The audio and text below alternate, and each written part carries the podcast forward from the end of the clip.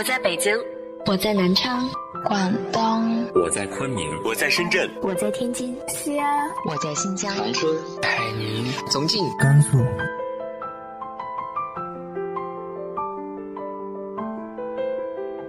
这里是 FM 幺八零八四，昨天的你的现在的未来，我是主播背着吉他的蝙蝠女侠。无论你在哪儿，这里都有我的温暖等你。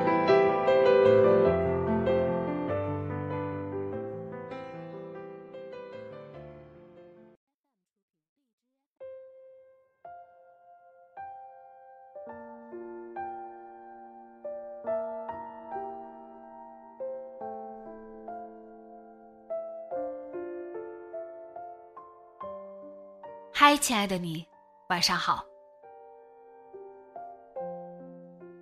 相信很多听众朋友们都面临着职业规划、求职、就业的问题。那我们到底应该怎么做，才能在每一段职业生涯里都有所收获呢？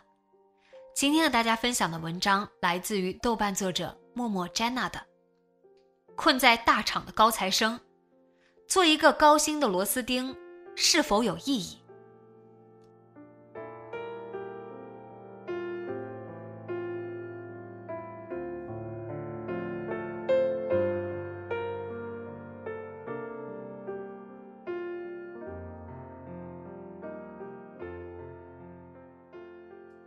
聊聊最近讨论度挺高的一个话题，有网友在社交平台上发帖子。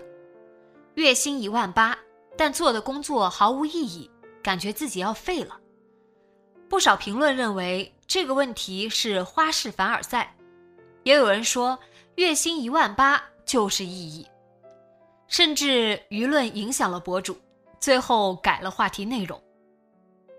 无独有偶，前几天看到一个微信产品经理的公众号“亲爱的安东尼”的文章，表达了类似的困惑。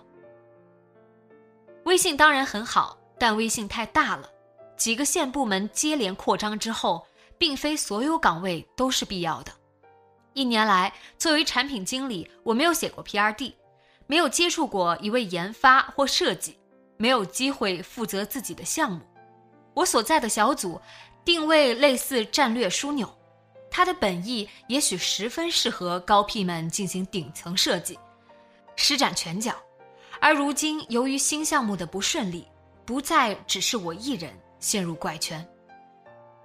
这种现象已经越来越常见，985甚至海外名校毕业的高材生，手握优秀简历，历尽重重选拔进入知名大公司，却在大厂成了一颗迷茫的螺丝钉。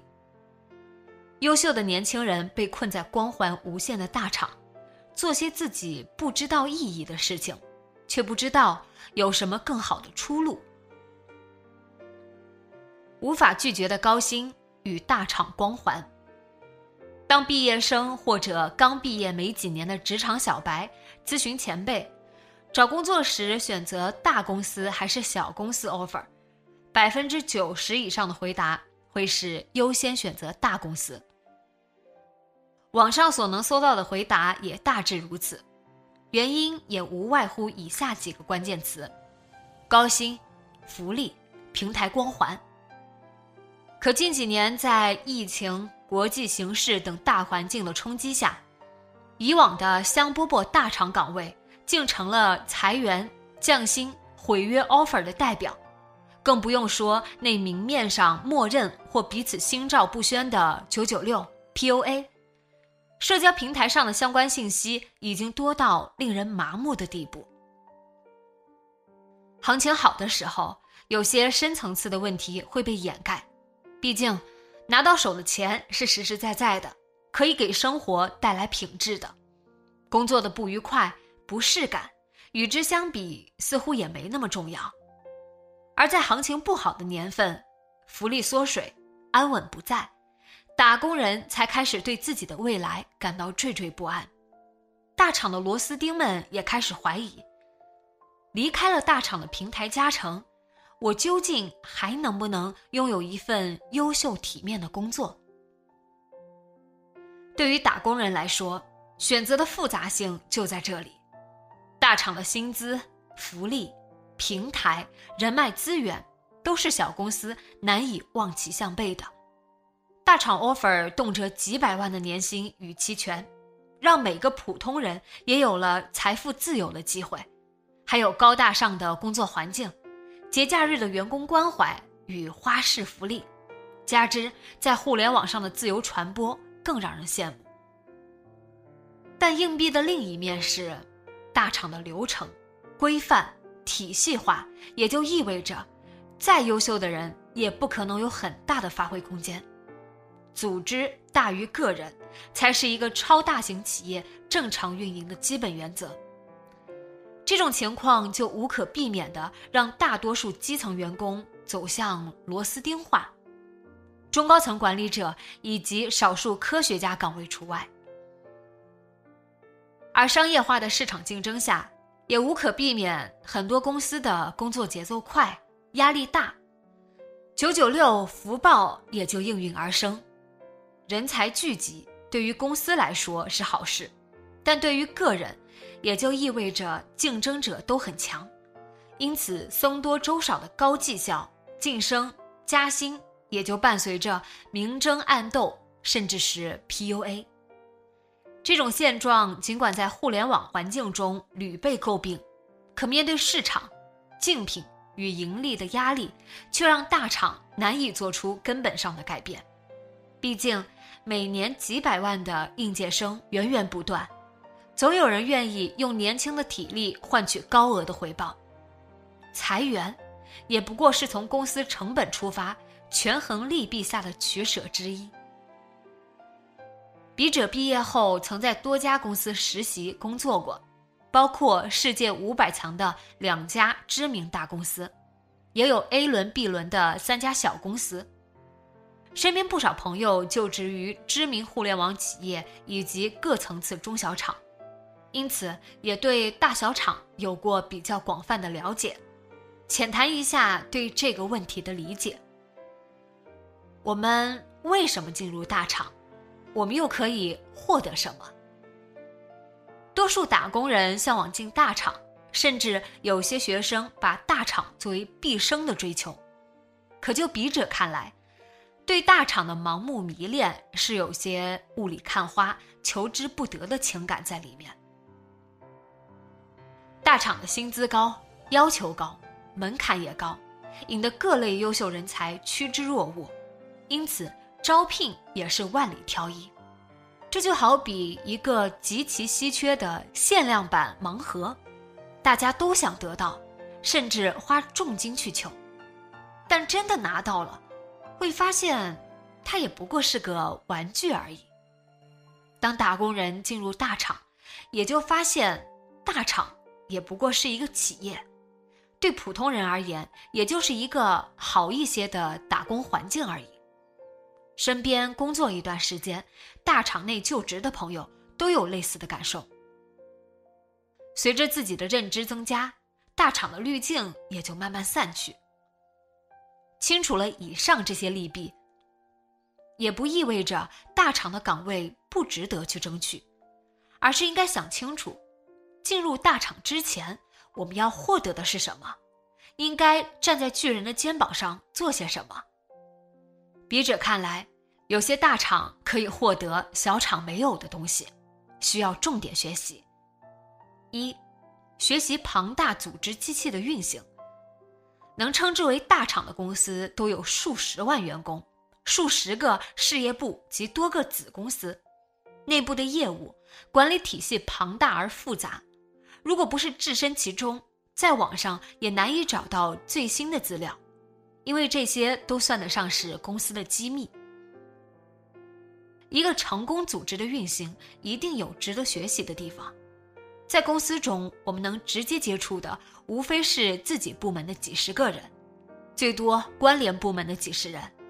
如果没有意识跳出这个小圈子，去了解这个企业运行的规律与体制，可能就浪费了这么大的平台资源了。具体一点来讲，笔者能想到有几个方面。跨部门沟通有技巧。小公司管理扁平，整个公司没多少人，职级之间壁垒也不明显，大多数人都认识，因此沟通并不存在什么大的障碍。而在大公司，跨部门沟通往往更加复杂，多数时候直接去找对方配合自己业务做事是要碰钉子的。我们首先要想，对方费心替我们做事情，他们有什么好处？对他们 KPI 有帮助吗？上级领导知悉吗？符合目前他们部门业务的方向吗？笔者所在的公司比较好的方式是，首先我们与上级达成共识，确认要做这件事情，并且能找到两个部门的共同利益点。上级之间打过招呼之后，下面做事的人在此基础上先进行不正式的初步沟通。然后以正式邮件文字的形式落下来，并抄送领导知悉。此时执行上如有偏差，领导之间也可以及时进行纠正。是不是听起来就很麻烦复杂？离小公司推崇的敏捷相去甚远，这也是大公司病之一了。但如果习惯了，这些流程也可以避免很多甩锅、矛盾、执行上的偏差。某种意义上来讲，在大公司不犯错，可能比激进做事更重要。发现问题并优化成流程规范。在大公司工作，有些时候流程规范、评价体系上的不足，会导致内耗，并且。多半是沟通方面的，一些问题的反复沟通，相信是很多大厂人的痛。在我进入大公司的时候，只知道闷头做事，不知道怎么解决这种问题。直到经验丰富的头指导我，作为某个产品业务的属主，要学会把某些流程体系化、规范化，并提前公告，后面按流程办事，大家都省心很多。举个具体一点的例子，IT 部门会把每个月的发版日期提前告知各个业务部门、产品经理。这个排期一般情况下是雷打不动，不能修改的。各业务方需根据上线的时间反推自己的需求排期时间，并在 deadline 之前提交需求，进行需求澄清，过期不候。如有特殊需求，提交签报审批。之所以会举这个例子，是因为笔者在小公司的时候是完全没有 IT 排期表这回事儿的。领导有什么想法，一拍脑袋就要上线，本周就要，今天就要。这种工作节奏让所有人苦不堪言的同时，并不能保证上线功能的质量，也没有经过严谨的调研评审，做出来的东西质量可想而知。二。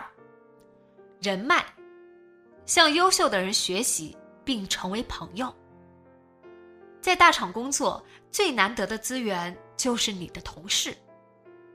大厂的高准入门槛，也就意味着能进入公司的人都是学历、经历、能力各方面有所长的人，至少是水平与我们大致相当的人。而自己的领导更是从千军万马中脱颖而出的人物。他们身上自然有比我们强的地方。老话说“三人行，必有我师”，在这样的环境里，还愁找不到好老师学习吗？拿我所在的团队来说，985、211硕士已经是标配，国内 TOP 五、国际 TOP 五十的大学背景早已不罕见。不少同事也有着头部互联网公司、头部金融公司的工作经历。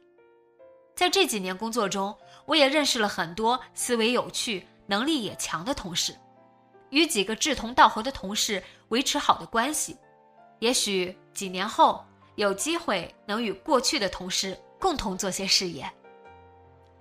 三，丰富免费的学习资源。公司过往的工作沉淀是巨大的学习资源宝库，做技术的可以看过往的代码，做设计的可以看过去的素材模板资源库，做产品的可以看过往的需求文档汇报材料。大公司还有比较完善的员工培训体，购买了很多正版学习资源，也会定期举办一些主题分享培训。员工们往往把培训学习当做任务，但其实这也是大厂的隐形福利之一，应当好好利用。实际上，进入一家公司的前一个月，我也建议花时间把与自己工作相关的材料都看一遍，能更快的切入。理解业务。四，借助大厂的光环，做好个人 IP。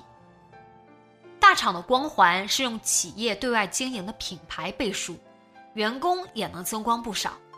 举个例子，微信产品经理的 title 是不是就比某不知名产品经理要高大上、简洁有力的多呢？进入大公司，有很大机会做到一个大体量的产品。用户量动辄以亿计，各类数据、社会影响力毋庸置疑。参与一个知名产品的创造，应该是每一个互联网人的心愿。而在大厂，会更有资金、平台与机会做出些好项目。但打工人也应当分清自己的成绩是平台的加成，还是个人的力量。自己站在巨人肩膀上的时候。也应该思考下，离开巨人，自己还能够站多高？尤其是校招没工作多久的人进去，还没有形成自己独当一面的本领。如果过早变成一个组织的螺丝钉，只知道闷头做事，而对整体业务、产品没有自己的思考，未来如果遇到裁员等变故，大厂对自己的加成也会变得有限。曾与一个 BAT 中两家工作过出来的朋友交流过，他说，大厂内部好的岗位多半会被内部人调岗或者内推消化了，而大厂放出来的社招岗多半是比较难的业务，或者是探索类的新项目，这种岗位最适合的是那种自带资源、独当一面的人。实际上，那样的人到哪里都能打出一番事业。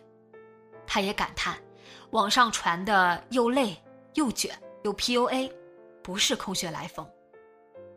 在这样的情况下，我们更需要清醒的知道，大厂绝不能作为我们职业的终点，而应该作为一个起点。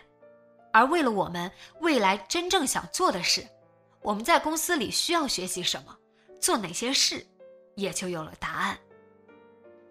笔者认为比较通用的一个路子是，将学到的东西定期整理与沉淀，脱敏后分享。可以先从内部分享开始，逐步扩大范围，与业内优秀同行交流，从而打造个人的专业影响力与个人 IP。在这个全民自媒体的时代，也许能为自己寻到一条副业之路，增加自己收入的抗风险能力。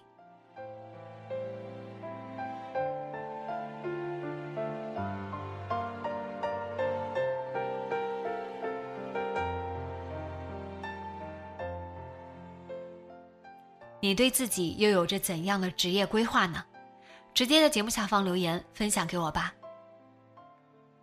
今天的节目就到这里，今晚做个好梦，晚安。